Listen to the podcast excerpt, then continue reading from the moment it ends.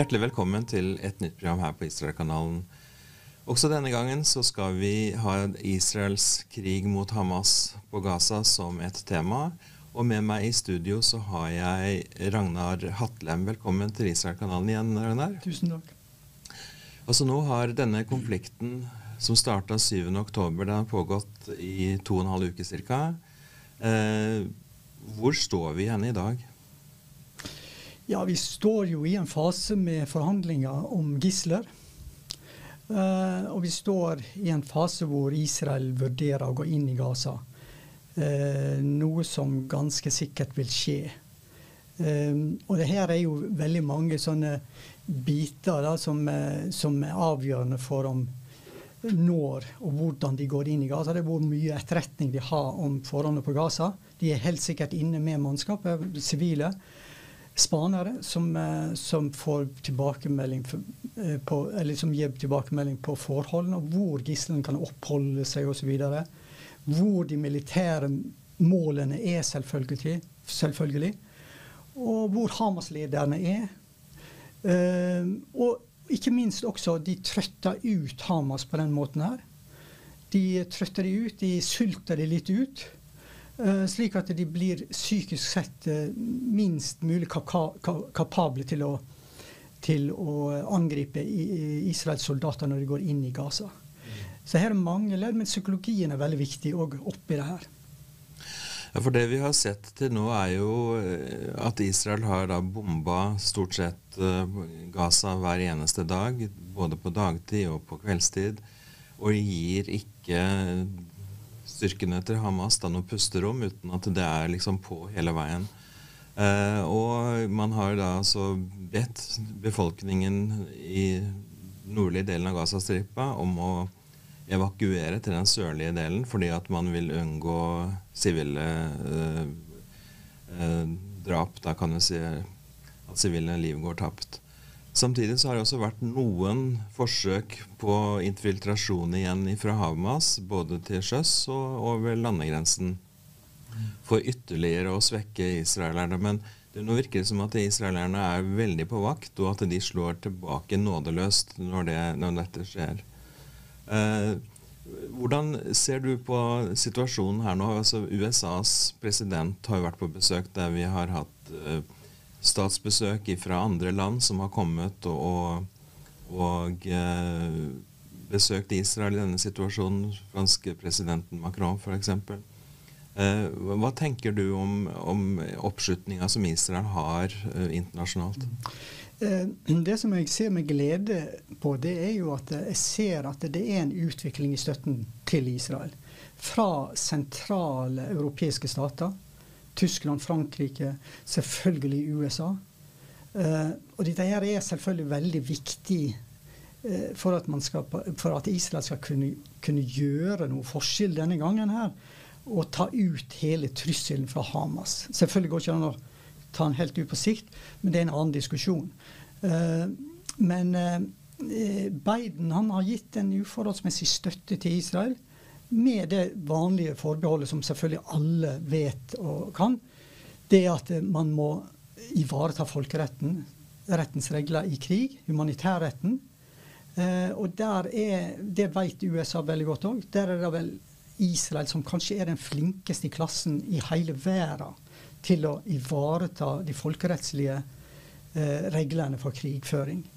Eh, så det som, men det som er spesielt her, det er jo at uh, man har en spesielt utfordrende krig. Ikke sånn som i Ukraina. Uh, men her har vi en krig hvor Hamas, altså den fienden, terrororganisasjonen Hamas, de plasserer helt bevisst militæranleggene inn blant uh, sivilbefolkningen. Og, og, det gjør det spesielt utfordrende for Israel. Derfor er det også sånn, og det vet Hamas veldig godt, slik at det, det skal ingenting før det bukker den andre veien, hvor de får en antisympati fra verden, og verden blir fordømmer mer og mer Israel. Så det er en hver i de krigene som vi har hatt før, med, med Castled, uh, Pillar of Defense, Protective Edge, Guardian of the Wall, uh, Operation Breaking Dawn i 2022. Alle de krigene så starta Hamas med å fyre av raketter fra Gaza. Eh, Israel svarer. De vet at Israel vil svare. Og det som skjer da, det er jo selvfølgelig at sympatien går da over på eh, mot Israel, altså for pa palestinerne, palestinaraberne. Og det gjør at eh, Hamas seirer i alle disse krigene. I alle disse krigene. Så ikke militært, men psykologisk sett så får de hele verden på sin side. Og de reiser seg opp igjen og kan bare legge planer for nye, nye angrep og innføre nye våpen til uh, dette fengselet, som de kaller det, som ikke er noe fengsel overhodet. Som får innført enorme mengder med våpen fra Iran. Sånn at de, da varer det ofte bare ett år, kanskje noen få år, avhengig av en, en god del ting, før de kan angripe Israel på nytt og på nytt og på nytt. Tidligere har Israel akseptert en viss trussel. De har, sin, de har ikke brukt sin, folkerettslige mulighet til å gå inn og rydde skikkelig opp og fjerne hele trusselen, trusselen der og da. Eh, de har akseptert en viss trussel, men denne gangen her er Israel veldig bestemt. De kommer mest sannsynlig ikke til å gi seg før de har fått et helt annet system. Et helt annet eh, regime på Gaza, antageligvis. Men det er alltid slik at Israel blir møtt med fordømmelse fra verden mer og mer og mer, jo mer de bruker sin folkerettslige eh, rett til å gå inn i Gaza. Nettopp fordi Hamas har laga opplegget slik at det er umulig ikke, at ikke sivile liv går. Så det, når det er barn, døde barn, mest lidelse hos barn og kvinner, det er gull for Hamas, og det vet de veldig godt om. Så min ærbødige si, påstand det er at det, ikke bare er de helt bevisst på at de skal ha sivile som menneskelig skjold for Israel, men det er også en bevissthet i at de ønsker sivile barn og kvinner drept på Gaza, sånn at hele verden kan se hvor grusom Israel er. Og slik at de går av med seieren og kan rette seg opp og starte på nytt. For de er det en langsiktig krig for å avvikle Israel. De snakker om 100 år, gjerne 200 år, men de skal klare det. Det er deres mål, og det er for så vidt alle de islamistiske eh, organisasjonene sitt mål. Ja, for Vi så jo dette her ganske tydelig når eh, altså Hamas har fyrt av tusenvis av raketter. Eh, ikke alle av disse når målet i Israel eller kommer utenfor Gazas grense. Mange av dem ramler også ned inni selve Gaza. Og Det ble jo da slått veldig stort opp om at Israel hadde da bomba et sykehus på Gaza. Og senere undersøkelser konkluderte jo entydig med at uh, dette var en feilslått uh, islamistisk rakett som da hadde landa på parkeringsplassen på dette sykehuset. Mm. Eh, og USA gikk ut og, og, konkluderte med dette her. Mange andre har gjort det samme. Og så så vi da at eh, f.eks. NRK, VG, de hev seg på Hamas-narrativet med en gang og sier da at eh, israelittene har bombet dette sykehuset.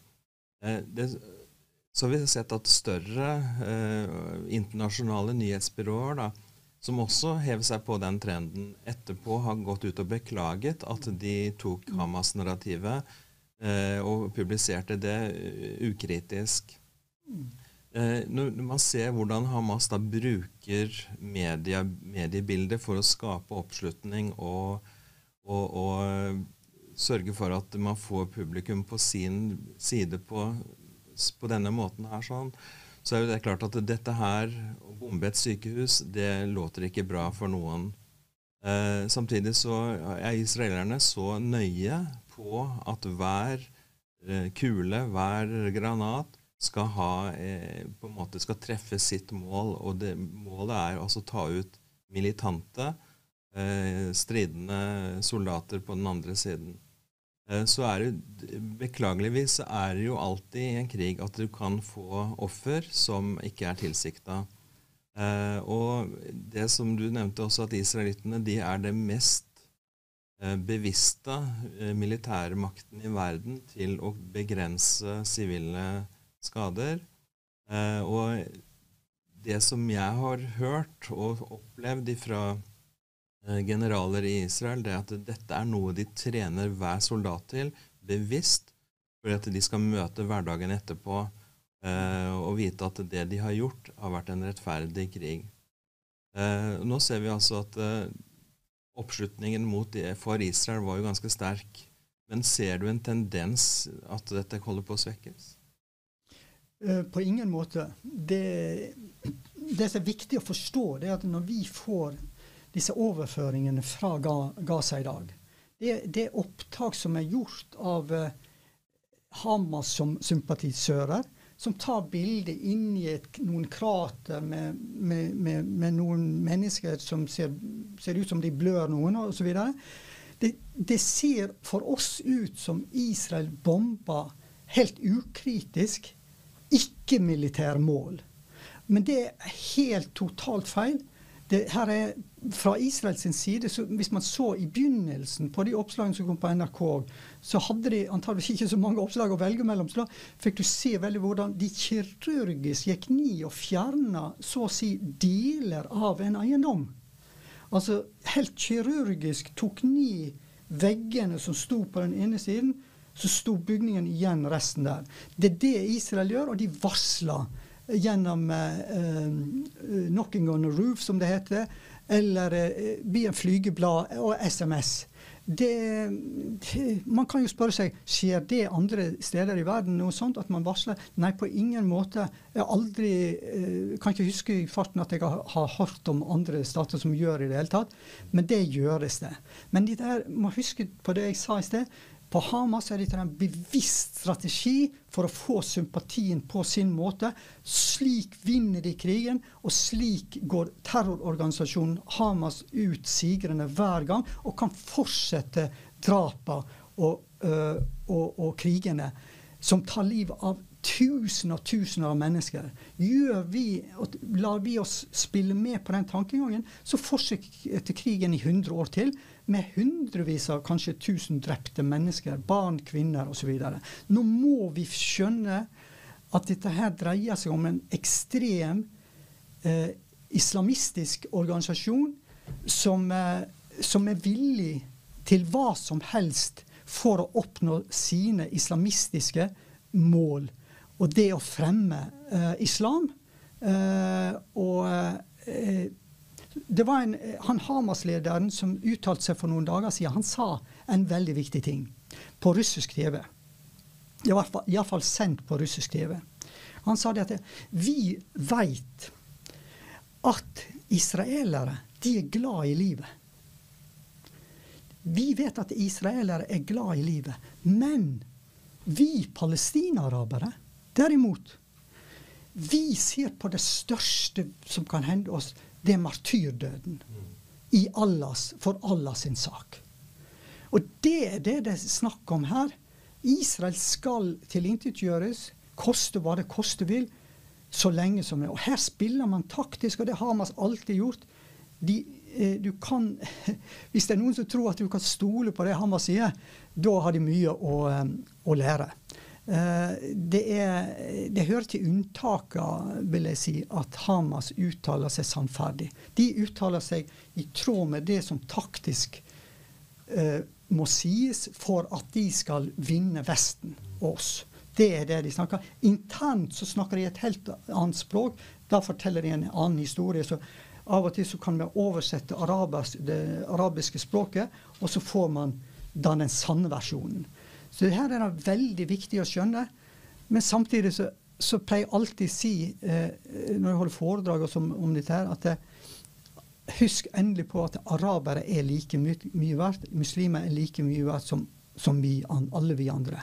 Det er veldig viktig å ha i bunnen, så man ikke blander de kortene. Det er først og fremst også de arabiske, islamske lederne vi her snakker om. Jo da, altså I vår kristne tro så vet vi jo at uh, Gud elsker uh, alle mennesker. og Han vil ikke at noen synder skal gå fortapt. Det står det jo svart på hvitt i vår bok, Bibelen. Men når det kommer da til forståelsen av den islamistiske religionen og hvordan den deres menneskesyn er, så kom du inn på noen ting her om at de verdsetter ikke livet på samme måten. Fordi at målet hos dem, det er egentlig martyrdød. Mm. Det er det høyeste de kan oppnå. Nemlig å komme til paradis og få sine 70 jomfruer og på den måten oppnå det mest perfekte livet, etterlivet, kan du si. da den kjærligheten til livet som man ser hos jødene, og også hos oss kristne, at vi verdsetter det Mener du at dette her er en så stor kile i denne konflikten at det er snakker om to forskjellige verdenssyn? Absolutt. Det er der, det er der eh, svaret på, eller nøkkelen til å forstå konflikten ligger. Altså Golda Meyer hun sa en gang noe som hørtes veldig eh, riktig og viktig ut. Hun sa det at eh, den dagen eh, muslimene, eller araberne, jeg husker ikke hvilke begrep hun brukte, elsker barna sine høyere enn de hater jøder, så vil det bli fred. For meg så hørtes dette ut som veldig eh, korrekt eh, ved første øyekast, men det er dessverre en kjempegedigen feil i premissene hennes. Fordi alle mødre, enten de er muslimer, kristne eller jøder, de elsker barna sine like høyt. Det har ikke noe med det å gjøre. Det det har med å gjøre, det at muslimene, slik som han var inne på, han eh, Hamas, senior Hamas uh, offisielle personen uh, Det har med at de ser på livet som en korridor. Hvor, som du må forsere i livet for å komme til paradis og få de 72 jomfruene, hvis det er noen igjen, da. Uh, og det er det det er snakk om. Den korridoren den vil du gjerne forsere så fort som mulig. Og det er derfor selvfølgelig mødrene og fedrene, for den saks skyld, palestinerne, feirer når barna sine blir matyrer. Når de går inn og sprenger seg i Israel, tar med seg noen jøder uh, uh, dreper noen jøder, skader noen jøder, så, så feirer de det. Der ser de det på en seier, og de er stolte av barna. Jeg så nettopp en video hvor en muslimsk eh, palestin, palestinsk eh, mor eh, sa at eh, hun hadde da fått ofra, gitt eh, en eller to sønner som martyrer, og hun var villig til å gi mange flere det er en stolthet i det. Det er en tankegang som for oss er veldig vanskelig å forstå. Men vi må forstå det for å forstå hva dette her gjelder. Og det gjelder i bunn og grunn også kampen om de vestlige verdiene, som ikke går sammen med islam. Du kan si Det muslimske brorskapet de blir danna i 1928 i Kairo. De kom som en motreaksjon til at Storbritannia hadde hatt stor innflytelse på området. De, eh, de, eh, Egypt var jo en kolonistat av Storbritannia fra ca. 1880 til 1920. Og da kom de vestlige verdiene inn. De vestlige verdiene, hva er det? Jo, det er åpenhet. Det er ytringsfrihet. Det er likestilling mellom mann og kvinne, ikke minst. Det er homofiles rettigheter. Og så er det menneskeverd, som vi var inne på i sted, og menneskerettigheter. Disse, disse verdiene går ikke sammen med islam. Derfor så oppretta man Det var hovedårsaken, i min mening, min mening av opprettelsen av det muslimske brorskapet, som Hamas er en del av. Uh, og senest i 2012 så gikk uh, Mahmoud, eller Mohammed Mursi til valg fra brorskapet i Egypt, og vant valget der. Og hva var slagordet deres? Legg merke til det. Hva var slagmordet til Morsi den gangen i den valgkampen? Jo, det var å bygge opp igjen kalifatet. Gjenopprette kalifatet. Og så kommer det med Jerusalem som hovedstad. Og han oppfordra at alle millionvis av muslimer skulle, skulle eh, Muslimske martyrer skulle gå mot Jerusalem. Mm. I det ligger det en veldig forståelse av hva dette her dreier seg om. Og det er det vi har med å gjøre. Uh, så, så vi, må, vi, må, forstå det, å si, det for, før det er for sent. Uh, for vi har fortsatt tid til å gjøre noe med det, men da må de kristne i Norge og befolkningen for øvrig våkne og så se hva dette her er. Og så må NRK slutte å eh, ta, ta, frem de, de største antisemittene i Norge i debattprogram på TV. Og løfte de opp. Eh, de kan lite og ingenting om eh, hva dette her egentlig dreier seg om. Så ja. ja. Uh, dette her med, med, Hamas og palestinsk islamisk jihad, som er de to hovedorganisasjonene på, som, som, er på, Ham, uh, på, Gaza og kriger derfra uh, Hamas har også kontroll på, eller innflytelse, da, for å si det sånn, på store deler av de palestinske områdene i Judea og Samaria. Men de er jo i sterk opposisjon til Fatah og det palestinske selvstyret. Det er sånn, kan du si noe om den konflikten og, mm. og det der? Ja, du kan si uh, For å ta det litt fra starten, men kjapt. Altså, 2005 trakk Israel seg ut av Gaza. De tvangsevakuerte uh, tusenvis av jøder. Det blir arrangert valg noe som blir fremheva i et program på NRK senest i går. Vi, vi var stolte av at vi var, fikk opp det valget som skjedde i 2006. Mellom Fatah og Hamas. Fatah det er hovedpartiet i PLO. Eh, og Mahmoud Abbas er leder for det. Hamas valgte valget, og det blir krig. De, de drap da 600 palestinarabere i den Gaza-krigen, som det heter, mellom Hamas og Fatah. Og dusinvis blir drept eh, i årene etterpå. Som, det som er viktig å vite det, og det har, blitt, det har, gjort forsøk Siden 2014 så har minst 14 forsøk på å få en fred mellom dem, men det er ikke blitt fred. Men det som er også viktig å vite, det er at Israel de har bare én organisasjon som er internasjonalt godkjent, som de kan forhandle med, og det er PLO. Men Hamas er ikke medlem av PLO. Og ikke nok med det, men den siste målingen jeg så, det var at Hamas de har en oppslutning på over 80% Jeg har ikke sett dagens målinger, altså, det understreker jeg. Men sist gang hadde de over 80% av oppslutningen blant palestinaaraberne. Stakkars Mahmoud Abbas han hadde bare 8% den gangen. Så det her er kjempeforskjell. og det er en del av det bildet her. Det er en del av den konflikten vi nå ser i Midtøsten. Det er den kampen mellom de to erkefiendene, eh, Fatah og Hamas. Eh, palestinsk islam, Shia er heller ikke medlem av PLO. Eh, men hvis man tar et valg i dag, så vil eh, Hamas eh, vinne valget med over 50% av stemmene. Det er ganske sikkert. Så her er det spørsmål hva gjør Israel? Hva, hva skal Israel gjøre? Skal de begynne å forhandle med en terrororganisasjon som heter Hamas? Eller skal de fortsette å handle, handle med, med, Fatah, som er et lite parti, eh, som ikke Støtten hos ga, de på Gaza, den er hos Hamas. Og det er en utrolig Også på Vestbredden så er det Hamas som har størst, størst støtte. Nå blir det jo også framhevet at uh, Hamas det er verre enn ISIS, altså Daesh eller IS. Eh, og hele verden slutta jo opp om å bekjempe den organisasjonen. Eh, tror du at Israel klarer å få såpass mye sympati bak seg at man kan klare å, å, å knuse Hamas en gang for alle? Eh, da må verden våkne, for å si det sånn. De må skjønne hva dette her er.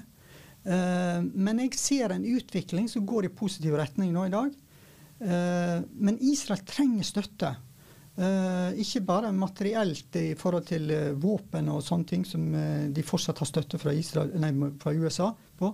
Men de trenger ikke minst den psykologiske støtten. At vi ser det. De har egentlig Hvis du, hvis du ser på israelske politikere eh, i dag, så ser du at de, de, har litt gitt opp. For de ser at det, uansett hva de gjør, uansett hvor dyktige de er på humanitærretten og ivareta sivilbefolkningene i krig, osv., osv. Det, det nytter ikke. De får mot seg eh, eh, en fordømmelse fra FN og fra eh, stater rundt omkring i Europa og andre steder som, som, ikke skjønner det meg og det KK nå står og snakker om. Det, det, skjønner de ikke. De skjønner egentlig ikke hva dette her gjelder. Og selv korrespondenter i NRK som har vært i områdene i, i utallige år, de skjønner ikke det der. Det er fascinerende. Eh, eh, så rent rasjonelt og vitenskapelig så er det vanskelig å forstå. Jeg tenker på Det er viktig å støtte Israel, som du sier. Vi som troende, som har et hjerte for Israel, vi kan delta på demonstrasjoner for Israel. Vi kan delta på, gjennom sosiale medier. På en måte ikke være tause, men altså tale Israels sak. Er det noe annet som vi kan være med på å støtte Israel på?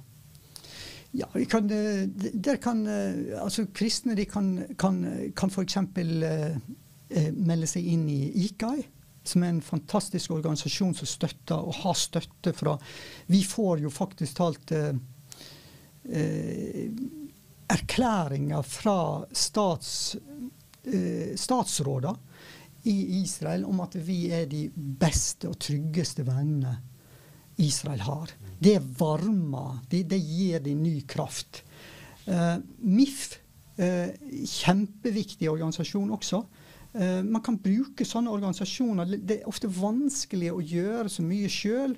Det skjønner jeg veldig godt. Uh, men det å, å, å, bruke de organisasjonene som er, og delta selvfølgelig i demonstrasjoner, i fredelige demonstrasjoner hvor man viser støtte til Israel. Alle disse tingene. Eh, markere med små ting. Det kan være hilsener eller hva som helst.